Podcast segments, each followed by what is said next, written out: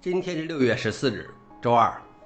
本期是银河观察第六百六十七期，我是主持人银河老王。今天的观察如下：第一条，亚马逊网站今晨突发宕机俩小时；第二条，K9 邮件加入 Thunderbird 邮件旗下；第三条，Papi 多个软件包因拼写错误包含后门。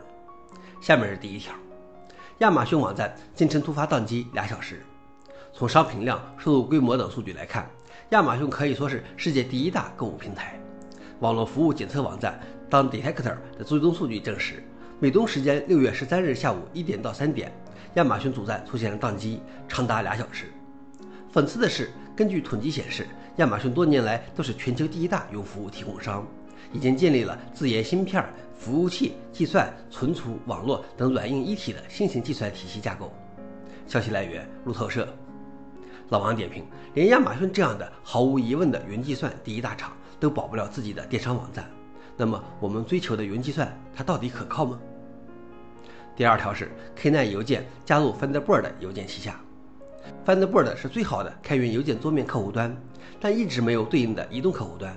如果要开发一个功能完备的移动客户端，可能花费很多时间。因此，Mozilla 选择将 K9 邮件移动客户端及其维护者收入旗下。以《神秘博士》中的机器口命名的 K9 也是一个开源项目，它可能是安卓上功能最丰富的电子邮件应用。目前，该邮件客户端计划中的功能包括账号设置使用 Thunderbird 账号自动配置，支持信息过滤器在桌面和移动版本的 Thunderbird 之间进行同步等等。不过，Thunderbird 的日历、任务、馈送等非电子邮件功能不会出现在移动应用中。消息来源：Thunderbird。老王点评：这看起来是一件好事，强强联手。不过，希望 K9 和 Thunderbird 的融合对两者都有利，而不是互相冲突。最后一条是，Papi 多个软件包因拼写错误包含后门。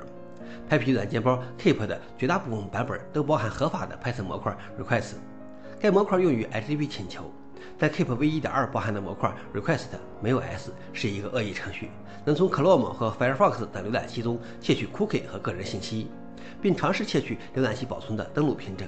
除此以外，还有一些其他的 Papi 软件包也存在这种安全缺陷。消息来源：不离品 Computer。老王点评：难道这些软件包的开发人员就不做测试吗？你想想，你精心搭建的软件就是建立在一些别人随手写出来的模块之上。了解视频的详情，请访问随附的链接。好了，以上就是今天的硬核观察，谢谢大家，我们明天见。